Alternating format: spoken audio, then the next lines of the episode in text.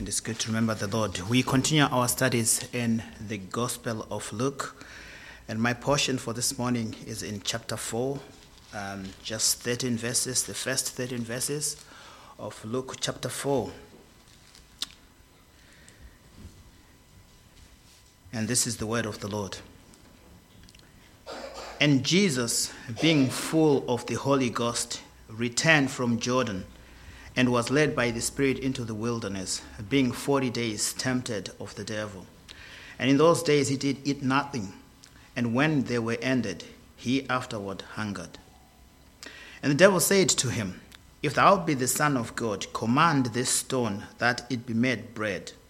And Jesus answered him, saying, It is written, that man shall not live by bread alone, but by every word of God. And the devil, taking him up into a high mountain, showed unto him all the kingdoms of the world in a moment of time. And the devil said unto him, All this power will I give thee, and the glory of them. For that is delivered unto me, and to whomever I will give it. If thou therefore wilt worship me, all shall be thine. And Jesus answered and said unto him, Get thee behind me, Satan, for it is written, Thou shalt worship the Lord thy God, and him only shalt thou save. And he brought him to Jerusalem, and set him on a pinnacle of the temple, and said unto him, If thou be the Son of God, cast thyself down from hence. For it is written, He shall give his angels charge over thee, to keep thee, and their hands they shall bear thee up, lest at any time thou shalt dash thy foot against stone. And Jesus answering said unto him, It is said, Thou shalt not tempt the Lord thy God. And when the devil had ended all the temptation, he departed from him for a season. And as always, we trust that the Lord will bless the reading of his word. Let us pray. Lord, we thank you, Lord, that we have the word of God in our hands. And yet we also recognize, Lord, that this is like none other book. These are words of life these are spiritual things. These are not just mere words of man. That these are things that cannot be understood by the flesh. And therefore, we ask for thy help that we may understand and discern the voice of God as it speaks to us this morning. In the name of our Lord and Savior Jesus Christ. Amen. Now, this is a very well known passage um, to anyone who has done maybe uh, religious studies at school, or maybe you are a new believer, is one of those passages that perhaps even before we were even saved, we came across or we were taught about or we heard about them, uh, known as the three temptations, so to speak, um, um, um, that the Lord experienced and what he went through. But I'm not so much going to dwell on those, even though we'll talk about those three particular temptations. But what I want to bring to the forefront about these passages is let us understand what is happening here, first and foremost. All along in the previous passages, we have been told about people who were instrumental, people who were part of what would be the main event. So we have the John the Baptist, we have got Mary, we've got uh, Elizabeth, we've got all these people who are involved that we've been told about. And, and all these, these relevant and important people, instruments of God, are leading up to the main event. You know, it's like when you go to a wedding, and you arrive at the venue, you get to meet all sorts of people, don't you? you are told, oh, this is the father of the groom, or this is the cousin of the bride, um, um, this, is, this is the sister of, of, of, of, of, of, the, of the bride, and so forth and so forth. And sometimes they even you get to know maybe some things about them. Oh, this one works at BT, and this one, and so forth. You can know all that information. And all these people are important, and they were part of what happened behind the scenes to bring about the occasion. But the main event, really is not about these people. The main event is still yet to come. The main event is when, sorry to disappoint you, sisters, when the groom comes through.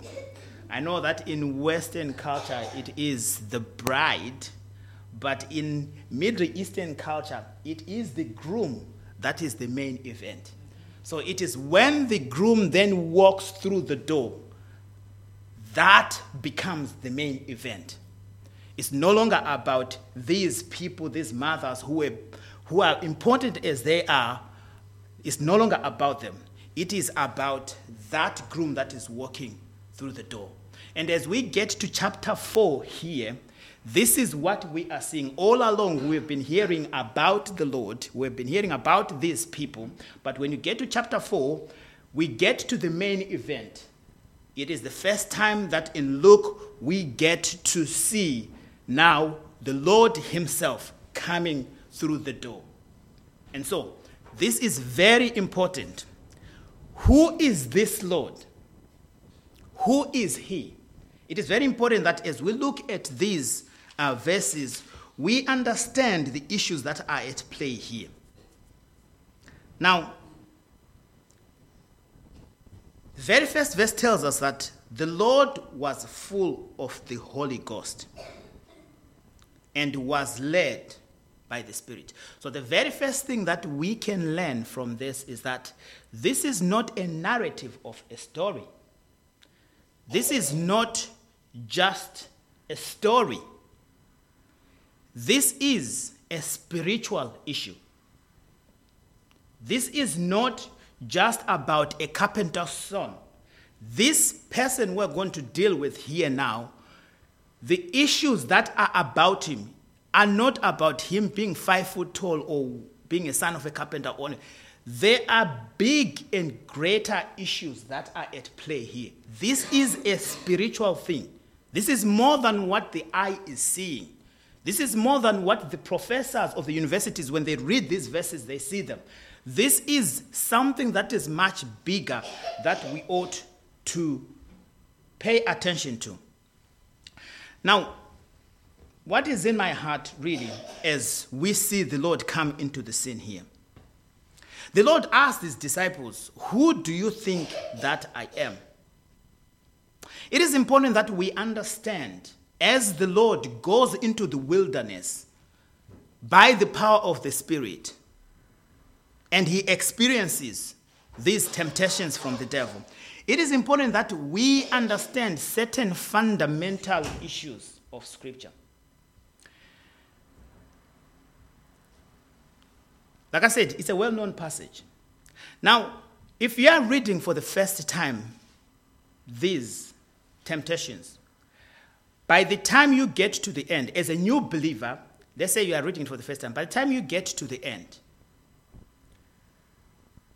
what, what do you get from it? Do you say, I am glad the Lord overcame those temptations? Do you think it's a few moment that the Lord overcame these temptations? I'll submit to you that no, it's not a few moment.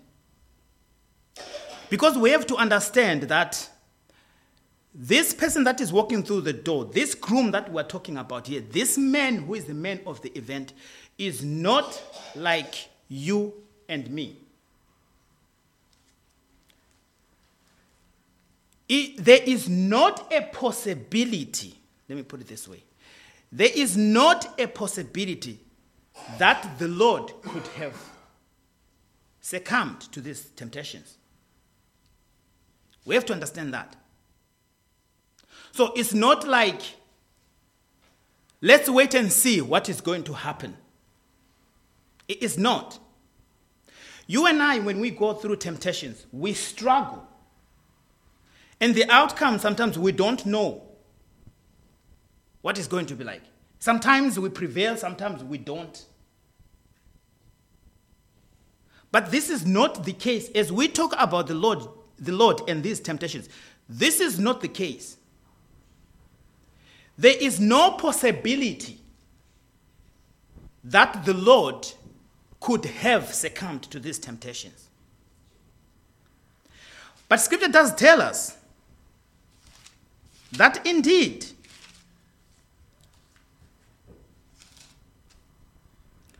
for the word of God is neither is there any creature that is not manifest in his sight but all things are naked and opened unto the eyes of him with whom we have to do. And this is what then says in verse 14. Seeing then that we have a great high priest that is passed into the heavens, Jesus Christ, the Son of God, let us hold fast our profession. For we have not a high priest which cannot be touched with the feelings of our infirmities, but was in all points tempted like as we are, yet without sin. The Lord is to experience these things because you and I, when we experience these things, we stumble, we fumble, and the outcome sometimes is mixed. But He is going to go through what you and I experience. But because He is unique, with a certainty that he will overcome. The reason I emphasize this because there are things that are promised to us that are not yet come to pass, that are still in the future. Do you believe that eventually the Lord is going to destroy the enemy with the sword of his mouth? Is there a possibility that the outcome of that battle maybe the Lord might lose. Is there a possibility that maybe we will, God is going to change his mind? We will not end up with God. Is there a possibility that God is going to run out of space to accommodate the tens of millions and thousands to wherever he's going to put up? The reason I say this is we have to understand that the things of God are certain. And as we deal, as we go through the through the gospel about Christ, we should understand that the person that we're talking about here is somebody who is like none other, is somebody who who was to commit and to perform and fulfill a function that we cannot fulfill. So that when we trust Him, we can trust Him totally, implicitly, and with everything, with the assurance of the fact that He is not like you and me. One of my favorite verses is in Romans chapter 8. And this is what Romans chapter 8 says uh, in verse 3. For what the law could not do, in that it was weak through the flesh. The law was given to you, to, to, to, to us, was given to man. But he could not do, he could not fulfill those things in the flesh. God sending his own son in the likeness of sinful flesh, and for sin, condemned sin in the flesh that the righteousness of the law might be fulfilled in us who walk not after the flesh, but after the Spirit. What does this verse speak to me? One of the biggest enemies that we have as Christians is the flesh, isn't it?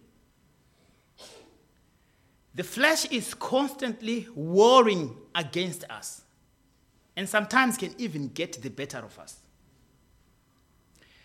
When you read across scripture, you find that scripture does not comment, does not have a lot of good things to say about the flesh. God is not going to improve this body. He is done with. This body, it is done with. God is going to give us brand new bodies. Because this, there is nothing good that is in this body. But in the person, in the flesh, God manifests in flesh in the person of the Lord. We see a different dynamic here. We see the uniqueness of the fact that that which we could not do in the flesh,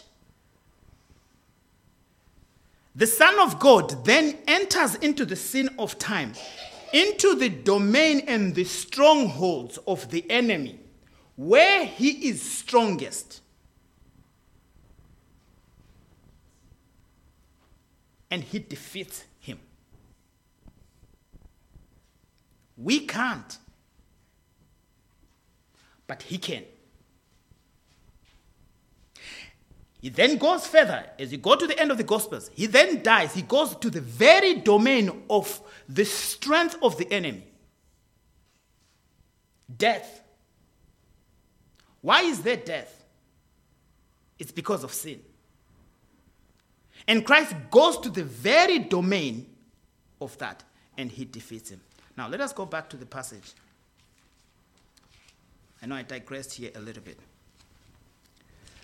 But now, as we see Christ being led by the Spirit, let us look at these three temptations and bearing in mind that he is now in the domain of the enemy, but without the possibility of ever failing. And this is what we see. So, the first thing that we see here is that he is in the wilderness. Now, I don't know in your life if you have ever been in a wilderness. Wilderness speaks of barrenness, absolute nothingness. When life throws a spanner into your life, and leaves you in the wilderness where you can hold on to nothing. You look to the left, you look to the right, you look before you, you look behind you. You don't know where to go. You can't tell which is north, you can't tell which is south. What does the enemy do? He pounces. One thing we should know is that the enemy is a merciless, merciless foe.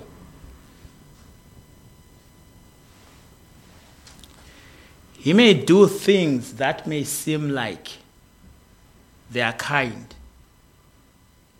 They may seem like they are good it means you're no good.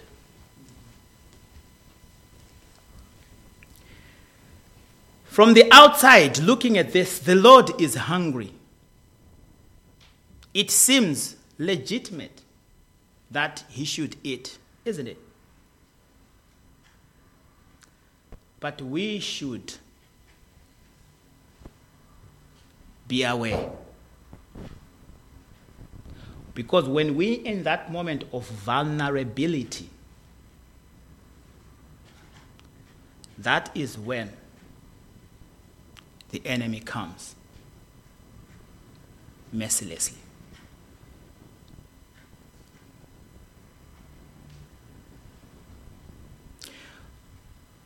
But how does the Lord deal with these things?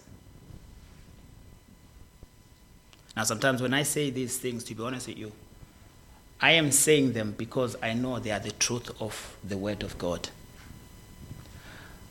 But can I tell you, can I say to you that these are truly the way that I myself have mastered? No. I can't claim that. I can't make that claim. But what I can tell you is that Scripture tells us that the only way we can fight these things it is not because of experience. It is not because of our craftiness. The only way we can deal with circumstances like this, we better know what God says. My barrenness is not your barrenness. My wilderness is not your wilderness. Yours is going to be its own form, in its own way, that you are vulnerable to. But what is certain is that God has said something about it. To me, it's one thing, but to you, do you know what God says in your wilderness?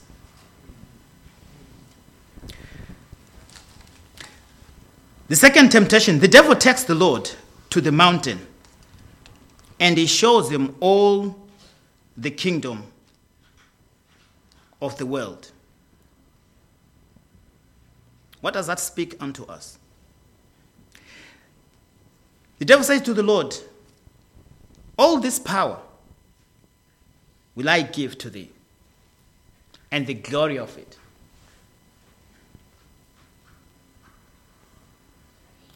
If thou will worship me. Now, if you go back to Malachi you'll find that actually Christ is going to have all these things. Malachi chapter 3. He is going to have all these things. You can read very quickly here.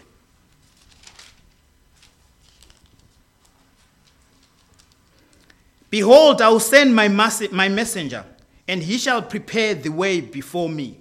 We know, we've read about that in the previous eh, passages. And the Lord whom you seek shall suddenly come to the temple. No, so that's the wrong passage, I think.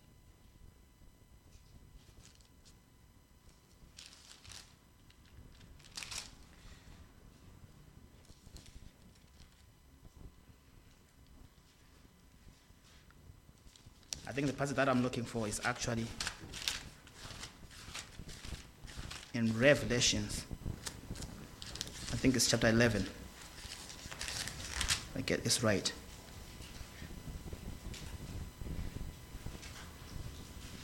Yeah, Revelation chapter 11.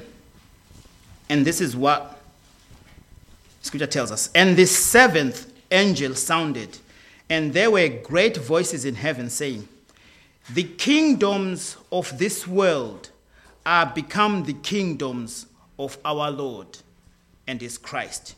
He shall reign forever and ever. But now the devil was going to show the Lord the kingdoms which would ultimately be the Lord's kingdom. And he's trying to shortcut God's plan by seeming to offer a better alternative to say, you don't have to wait. You can actually have this right now. What the devil is aware of is that there is a cross that is in between Christ and the kingdom to come. He has to go through the cross. God's plan was that he will not shortcut these things. The Christ of God will have to go through these things. But the devil comes and says, I've got a better idea. Did he say you will die?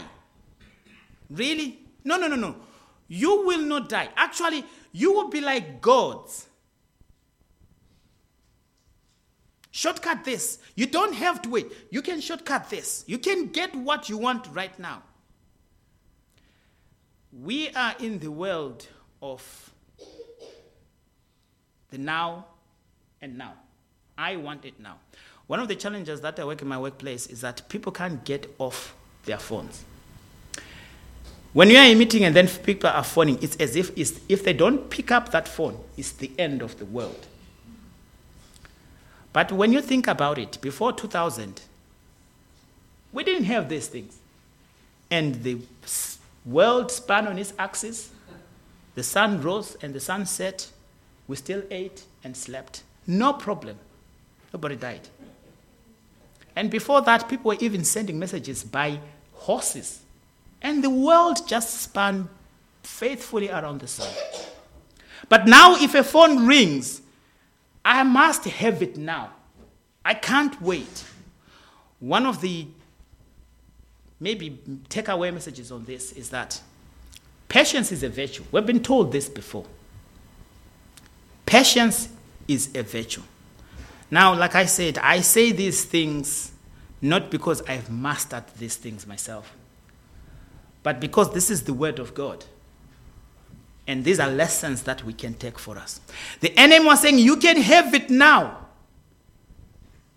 But God had already said, These kingdoms, they have become the kingdoms of our God in Christ. It's going to happen. Again, how does the Lord know these things? Know the Word of God. And He says, It is written.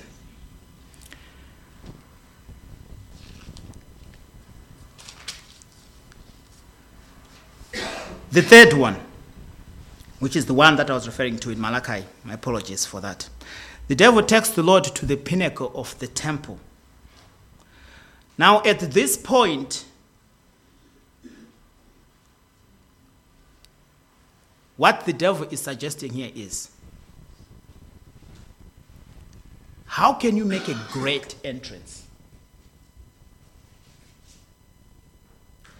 How can you how can you impress everyone? So that everybody, you don't have to struggle having followers. Make a grand entrance, make a big show off. Throw yourself off the temple. Just imagine all these people when they see you, and then all of a sudden you just glide yourself to the ground. Imagine how impressive that would be. After all, you are the Son of God. Remember?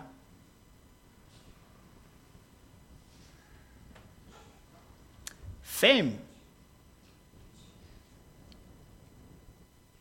is a big danger to all of us.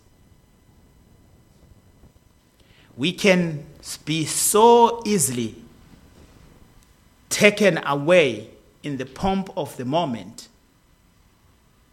to want to show ourselves or to show a name for ourselves in ways that otherwise humbleness and simplicity would be the choice that God prefers for us. Making great names for ourselves is a danger. Now, I'm not saying God doesn't make Christian, um, doesn't uplift Christians and make great names of them. God can do that. God can do that. Here we are in 2023.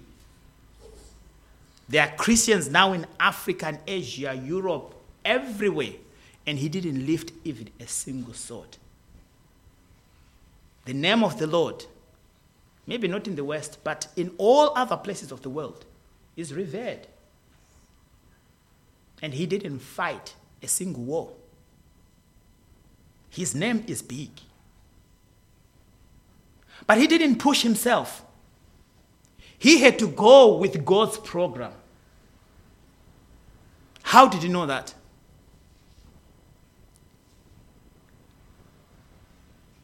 It is written. If we don't know the Word of God, myself included, we will pay prices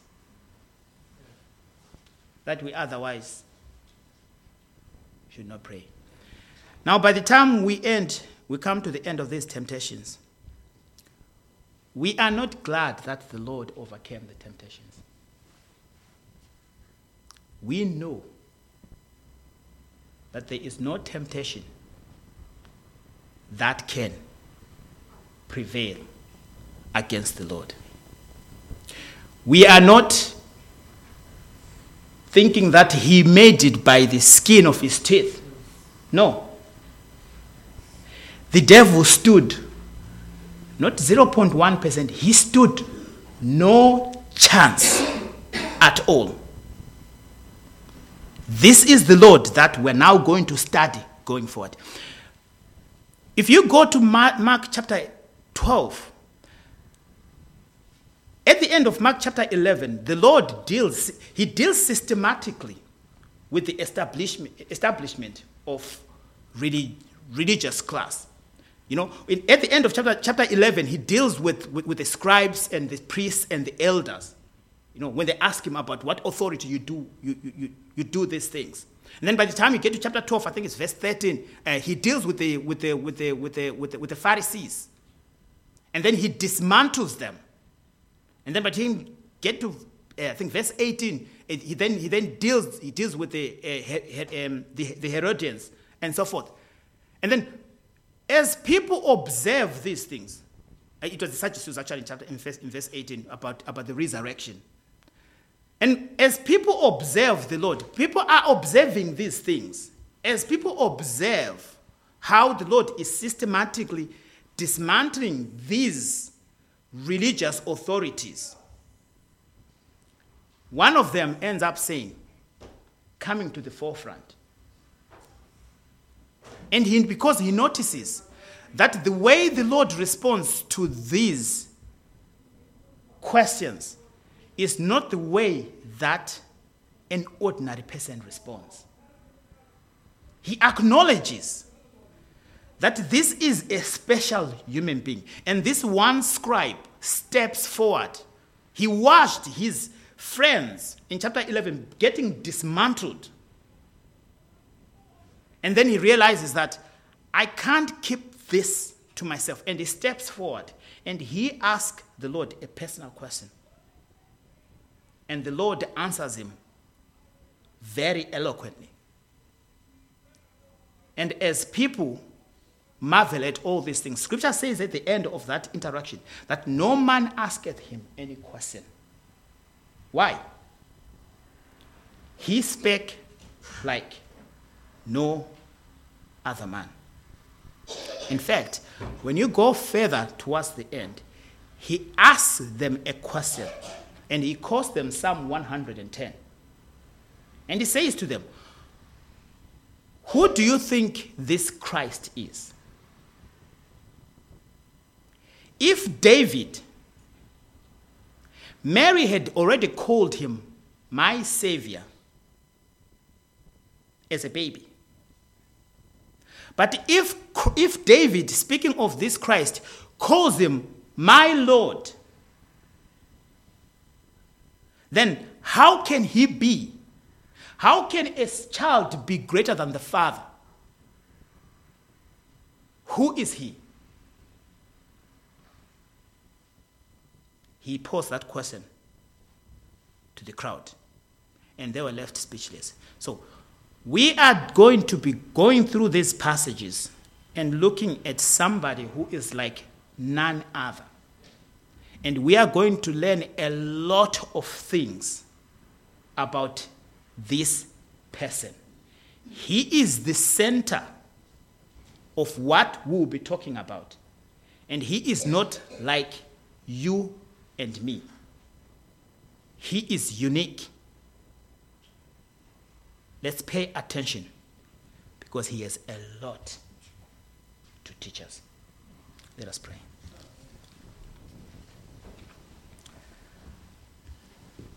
Lord, we,